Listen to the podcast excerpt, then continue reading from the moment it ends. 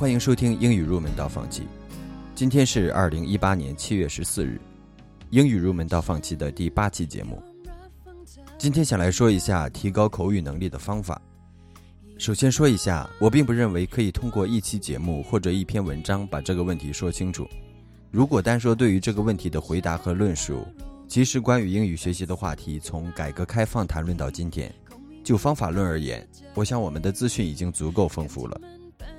我最近读了一本书叫《清单革命》，如书名所示，这是一本关于清单的作用和使用细节方面的书，以医学检查清单、航空业中的飞行员驾驶检查清单、建筑业特别是巨型建筑的检查清单为切入点，各方面论证了清单的重要性和清单的设计和使用要点，很有说服力。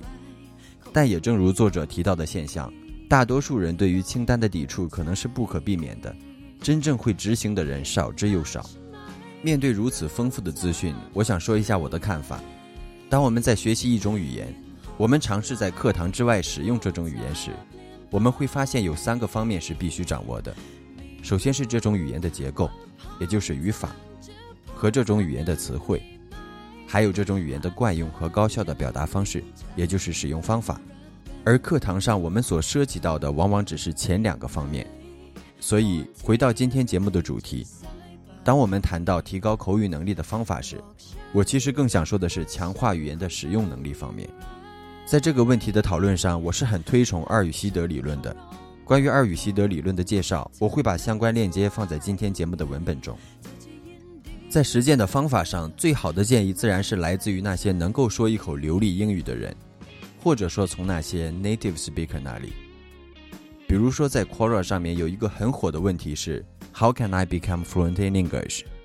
其中提到了一些非常诚恳的建议。如果把这些建议总结下来看呢，其实大家也能猜到是一些什么样的建议。就好像上面我说到的《清单革命》那本书一样，你会发现道理我们都知道，可是还是会听过很多道理，仍然过不好这一生。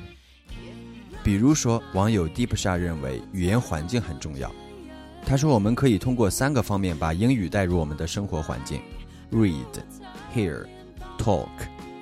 举例来说，阅读英文小说、博客、杂志等等，工作生活中也可以把电脑、手机切换为英文系统等等，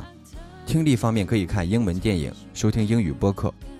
还有 YouTube 上面的一些比较好的英语学习频道，我在本期节目的文本中也分享了一些链接。